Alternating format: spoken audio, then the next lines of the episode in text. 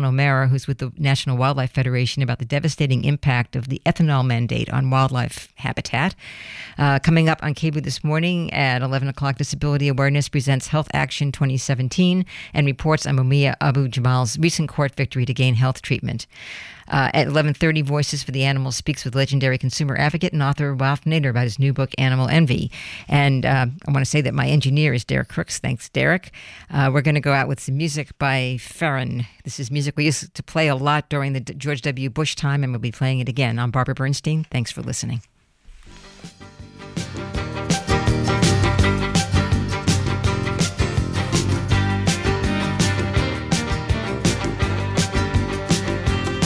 They said some men would be warriors, and some men would be kings, and some men would be owners of land and other man made things. And false love as the eternal flame would move some to thinking rings, and gold would be our power, and other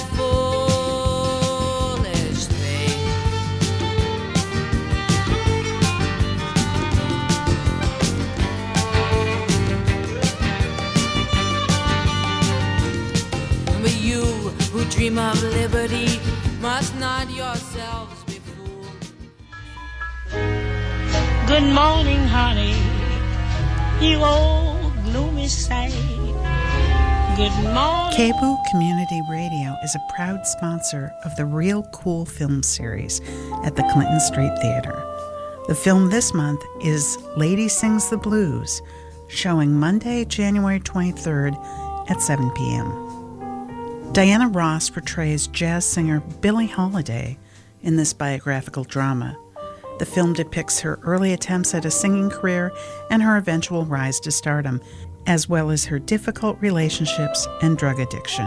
Again, that's Lady Sings the Blues, Monday, January 23rd at 7 p.m. at the Clinton Street Theater, 2522 Southeast Clinton Street in Portland. More information can be found at kboo.fm on the right hand side of the homepage under Community Events.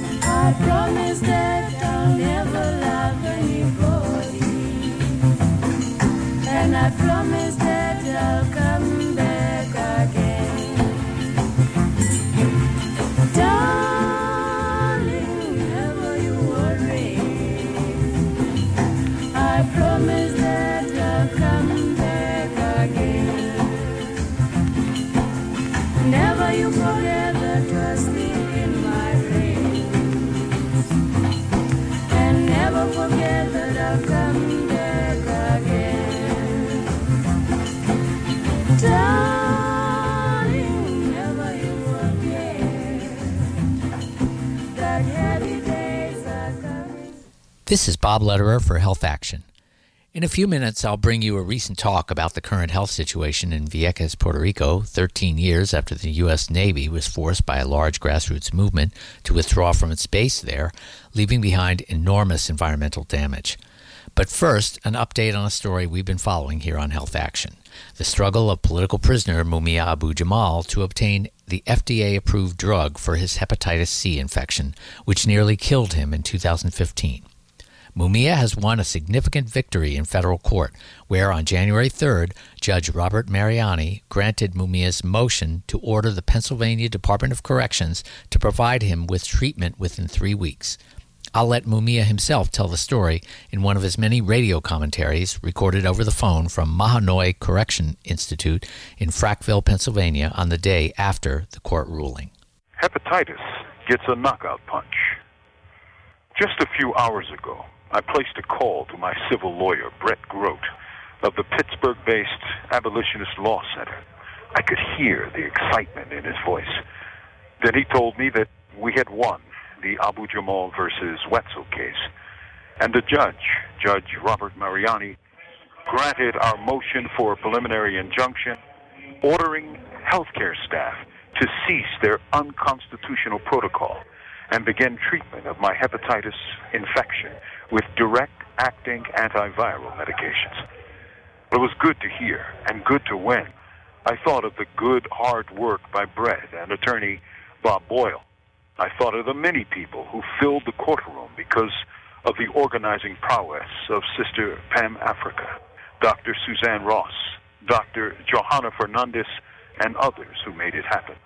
I thought of Dr. Joseph Harris, MD, who, as an expert witness, hushed the courtroom by his medical explanations, which made scientific arguments so clear that anyone could understand it. And I thought of thousands of prisoners in Pennsylvania suffering from the ravages of hepatitis C, and now who have hope. I thought of the prisoners who suffered from hepatitis C and died from this infection as their liver failed to function. They did not live long enough to see this day. From Imprisoned Nation, this is Mumia Abu Jamal. But not surprisingly, the Pennsylvania Department of Corrections was not willing to accept this rebuke, so in short order, they filed an appeal. Here's Mumia's commentary from January 18th about this latest action. The DOC appeals. Several days ago, the Pennsylvania Department of Corrections appealed from the January 3rd ruling granting an injunction against their so called protocol covering hepatitis treatment, or should I say, lack of treatment. The state waited almost 10 days to file an appeal stating they didn't have the time needed to obey a court order that gave them two weeks or 14 days to begin the process. They also ignored the court's order that the DOC was enjoined from using its protocol. They continue to use it as if no court order was ever issued. If that ain't contempt of court, I mean, what could it be called? The state violates constitutional rights daily because it can. What's another court order? To them, it ain't worth the paper it's printed on.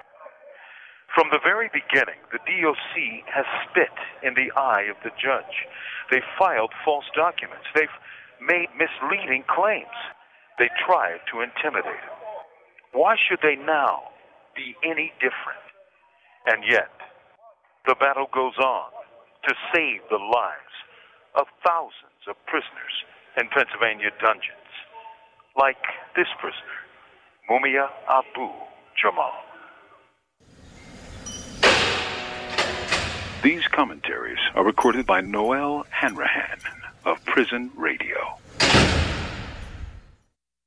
Here at Health Action, we will continue to cover this important public health issue with huge implications for all of the estimated 7,000 incarcerated people with hepatitis C in Pennsylvania.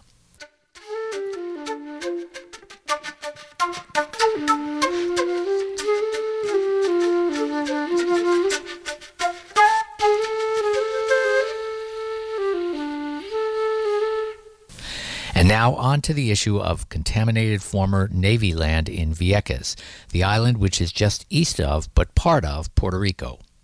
During World War II, the U.S. Navy moved in and seized two thirds of the land on this picturesque island, driving out local farmers and fishermen. For the next 60 years, the Navy used its seized land as bombing target practice, creating a constant hazard that led to several deaths and many injuries of local residents and creating an environmental nightmare.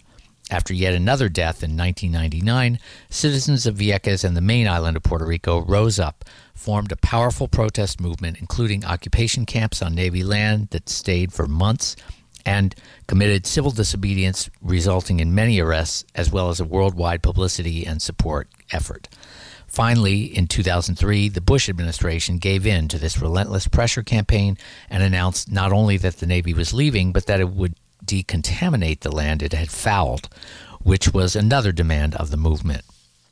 Last month, producer John Riley and I were in Vieques and we visited Radio Vieques, a news station affiliated with the Pacifica Network.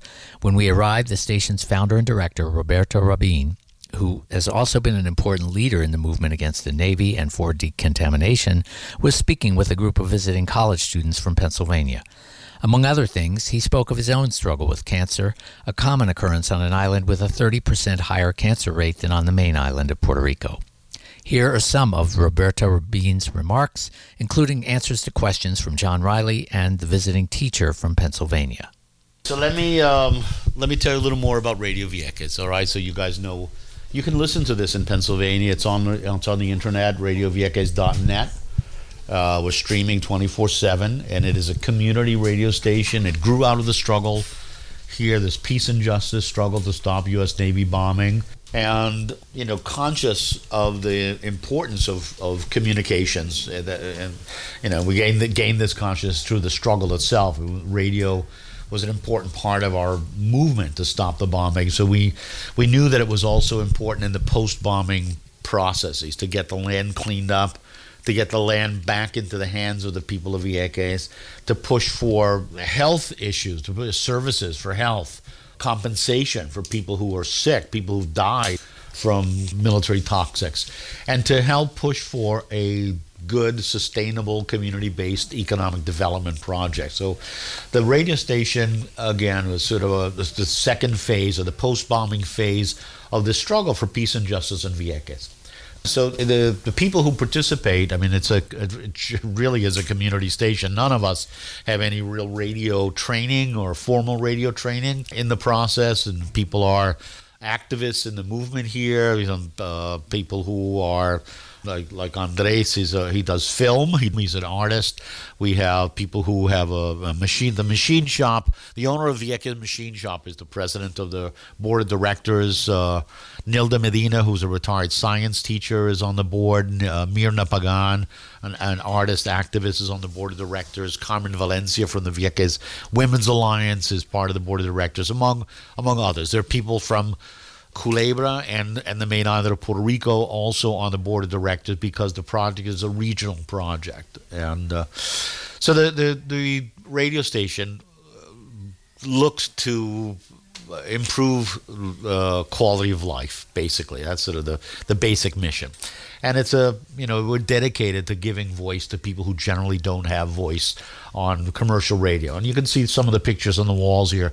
Kids from the, the elementary schools, intermediate school, high school, who come in often here on our weekly, uh, daily program, Monday through Friday, seven to nine. Kids from the judo club, from the municipal band uh, different school projects. People come in, and we have people dealing with the issues of environment here. The again, military toxics, health-related issues, economic development issues, the maritime transport issue, which is a really serious issue uh, for for our communities. You know, we see Radio Vieques as an important tool in in this process of again pushing for a, a, a better a better world. 13 years later, what would you say has been your greatest accomplishment in these 13 years and what still needs to be done? Uh, 13 years later, you referred to 13 years after the bombing was stopped. The victory, I think it's important to say this also that this small community was able to uh, gain the support of the entire Puerto Rican nation across ideological boards. I mean, the, every political party, left and right and center, and as I mentioned before, the bishops of every single church uh, in Puerto Rico got together and created the Ecumenical Council for Peace on Vieques. Marches with 100,000 people and more took place in San Juan at different moments. Thousands of people arrested, and more than a million people participated in different ways between 99 and 2003 directly, and probably another million or two indirectly in the process. And without firing a single shot, based on the love for this place uh, by people in Vieques, people of, of Vieques, and, and the solidarity that people from the rest of the Puerto Rican nation feel for Vieques, uh, this small community had the power to defeat, without firing a single shot, the most powerful military force in the history of humanity. So this is a very special place. And that victory itself is a great thing but certainly there's much more. We we said you know we, we we said even in the middle of this struggle to stop the bombing that peace is much more than the cessation of bombing. We have not been good. Uh, we have not been as effective in the other struggles uh, for decontamination, devolution, or return of the lands, and for economic development. Uh, most of the lands the Navy controlled are still under the control of the federal government, the Interior Department, and the Fish and Wildlife Service. The cleanup process is, is still ongoing. There are still thousands of unexploded bombs in the, in the beaches and the lagoons, in the waters off the eastern coast of Vieques. There's been no real attention given to the serious health crisis provoked by military contaminants, military toxics. There's certainly been efforts, but it's not been as easy to get people to rally around and, and support and create the strategies to work on these other issues as it was to deal with this very clear enemy that was these people that are dropping bombs on Vieques. So it is, it's a more, much more difficult process. We've not been as successful, and in a sense, I guess that's why something like Radio Vieques is is so important because there is a lot more to be done, and we we need to continuously work on this process of education, consciousness raising, particularly among younger generations who don't really know what's happening. The schools don't talk about the issue and the struggle. This, you know, this is a topic that should be a point of great pride for the people of Vieques. It's something that should be discussed in every class in Vieques, I think. And there's still there's a, a self repression around this issue because even though we stopped the bombing, even though we got them out, Vieques is part of Puerto Rico, and Puerto Rico is a U.S. colony. And in a colony, you can't really, you know, colony means a place that's not free and and and and one of those freedom limitations is what you can say or or the, at least what you think or feel you should say. Uh, so it's a people sort of self, uh, uh, you know, impose upon themselves this, these restrictions and repressions. So people don't talk about the, the issue, and it's uh, you know for, for me it's a very sad uh, uh reality because young people of Vieques are, are, losing an opportunity to feel those the strength and power and uh, orgullo, pride, uh, you know, in having been part of this wonderful process. Yeah, and I'm, I'm kind of like my mind connecting that to the the diaspora idea and the fact that we've got so many um, young Puerto Rican people who are kind of giving up on the island and going off to the mainland instead of staying here. Is that, that the type of thing that's happening with young people in Vieques as well? Sure. Yeah, without a doubt. Vieques, you know, Puerto Rico has uh, had, over the last 10 years or so, hundreds of thousands of people have left Puerto Rico because of the economic crisis. And so Vieques is a microcosm of Puerto Rico. So we've got this enormous outpouring of people from Puerto Rico. We have the same thing happens in Vieques, particularly a place, again, where the economy uh, is not controlled by the local population. It's not an economy that's based upon the needs of the local population. Uh, so uh, people who go to school, people who from Vieques who go to university, don't generally come back or if they leave to get a job, they again generally don't come back because of the difficulties of life here without a hospital, uh, without good maritime transport between here and the main island, uh, where th- everything is more expensive. It's like 20% higher prices here on everything. Uh, than compared to Puerto Rico, where prices are much higher than they are in the, in the United States. So yes, it's a it's a serious problem, a brain drain, a youth drain. So Vieques demographically has a you know very high percentage of older people and younger people, young people, people of you know working age people, uh, 20 to 50 or so, are, are, beginning to leave more and more. Uh, Vieques also you know suffers a lot of those same uh, a lot of inner city problems. So in a, in a, in a sense, Vieques in the school systems and in our society in general Vieques has a lot of those inner city problems you might see in places like New York. Uh, you know, Vieques has one of the highest uh, broken family rates in all of Puerto Rico. Uh, some of the highest uh, youth, adolescent drug and alcohol use in all of Puerto Rico. Uh, the highest teen pregnancy rates in Puerto Rico.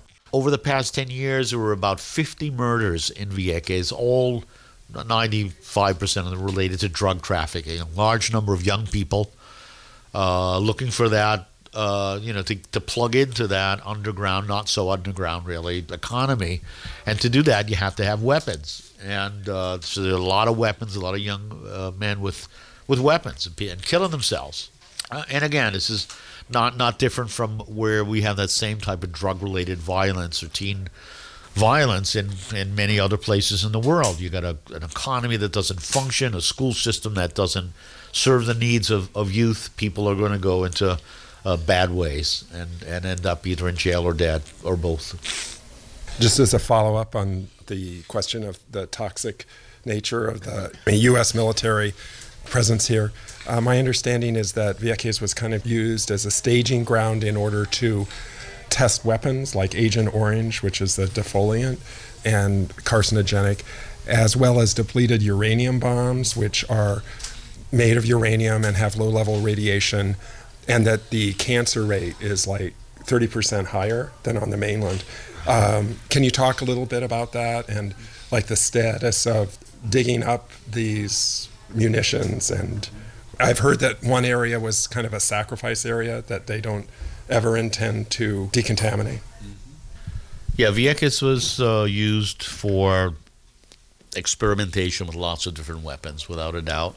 We have lots of evidence about napalm, large amounts of napalm dropped here in the in the 60s and 70s, even in the 80s. Uh, uh, there was old napalm lying around, and they decided to drop it here in a military maneuvers. Actually, it was 1991, 92 in maneuvers, and and the depleted uranium issue is one of the most troubling. Uh, although, you know, the um, regular weapons with you know TNT and RDX and a large you know long list of heavy metals that make up you know just general weapons to general explosives are cancer causing agents. You know something like depleted uranium is is obviously a, a, real scary thought for us because the the military only admitted to having used depleted uranium here when we put forth the Freedom of Information Act request and so they they had to admit it, but they said, "Oh yeah, it was only one time though, and it was by accident. Uh, uh, the pilot put the wrong munitions on the wrong plane and brought it to." Flew it to the wrong island and dropped it, and but they realized right away, so they only dropped 260 rounds of depleted uranium. And this was the Navy's response. I mean, I mean, I, I, it's kind of an insulting lie of a response. So we fear that Vieques was used for decades to test depleted uranium because it was in the Balkans when the U.S. military and NATO was involved in the Balkans wars in the early 90s, uh, late 80s, early 90s, when depleted uranium was first being used and talked about publicly by military, so NATO and, and U.S. forces. And Vieques was the place for NATO training and U.S. training, as well as the first Gulf War we know that enormous amounts of depleted uranium. I think for most people in the United States, the first time they ever heard about depleted uranium weapons was in that first Gulf War. Vieques does have uh, the the Health Department of Puerto Rico put out statistics uh, several years ago indicating that Vieques had about a 30% higher cancer case rate than compared to the rest of Puerto Rico, as well as exaggerated rates of many other illnesses that have relationship to environmental uh, causes. So there are many, many, too many people in Vieques uh, who are cancer patients, and I can, you know, give my own testimony as a, a cancer patient as well. That to live on a place like Vieques that has no hospital, that has a maritime transport service where you have to go. I can remember my first, uh, you know, I, I, had a large, you know, 14 centimeter cancerous, malignant, aggressive tumor taken out of my abdomen about four years ago. And, and in that process, I had to go on the ferry. And the ferry would be one hour late, two hours late, three hours late. Uh, I remember it was, I think it was January or February, and it was, you know, I'm, i had this thing in me where I was like, I got pregnant with this baby, right? And I can remember one day, you know, I, I, one evening after having uh, tests in San Juan, I had to take the ferry in the morning, uh, drive up to San Juan, have my tests done. I think it was uh, pre-admission stuff I was doing, and then come back on the ferry in the evening. And I got back to the town of Fajardo, where the you know the, the ferry comes in from Vieques, and uh, for the 4:30 ferry, it didn't leave on time, and by five o'clock, I was a little nervous. It didn't leave on time. It finally left around eight o'clock or 8:30. And when I finally got to Vieques, they I had to they, they had to take me to the emergency room here. I'd become dehydrated, and I'm you know just sort of freaking out you know, everything was fine after that, and I had my operation, and I'm now in this continuous chemotherapy process uh, still. Uh, and so to go and have tests, I mean, I'm going to go in January, and I'm a little concerned now because I know I got to get on that ferry, and I'm a little, you know, freaked because it's uh, this is a difficult time of the year. The ocean's usually a little more difficult in, in these months. So, you know, th- think of people who are like really older people. I mean, I'm old, but think of really older people, or think of mothers with children babies, infants, and have to go on that ferry, uh, not just for cancer patients, but any other patients, or even just for regular travel to go uh, to, to go shopping, to go see family, to go to the dentist, to go buy clothes, shoes, whatever, things that you can't do on Vieques. So uh, the cancer problem here in Vieques is exacerbated by other problems like the lack of medical attention and this poor transport system. How about the mainstream media?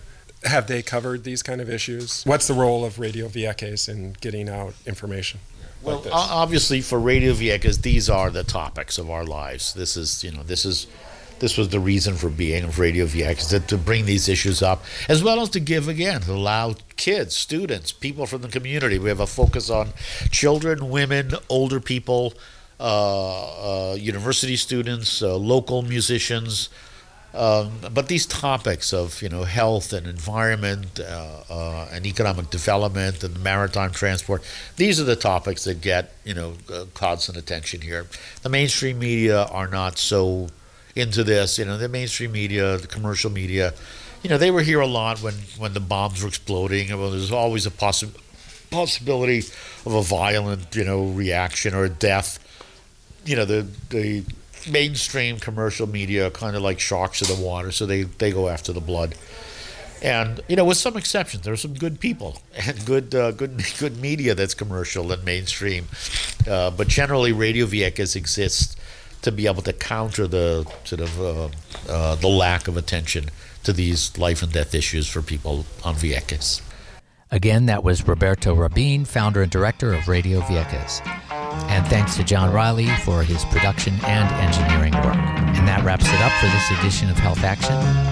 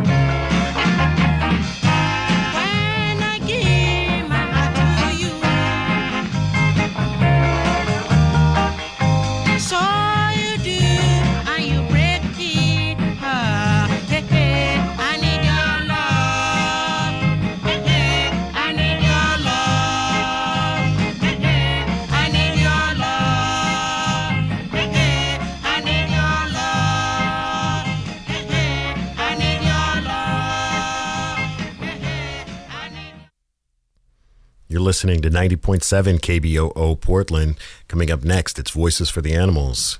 They welcome Ralph Nader to speak about his new book, Animal Envy. Thanks, KBOO members, for your generous support. Remember, if you're not a member, you can become one by going to kboo.fm and clicking on donate. KBOO Community Radio is hiring for our Youth of Color Production Internship Program. This internship is open to people of color attending college and or under the age of 30. This is a six month internship for 20 hours a week for $20 an hour. Responsibilities include the selection and preparation of KBOO content for national distribution using a variety of digital audio workstations, and helping to develop a digital content strategy for promotion of KBOO content. Deadline to apply is Friday, January 27th at 5 p.m. More information, including skills and qualifications, can be found at kboo.fm slash production intern 2017.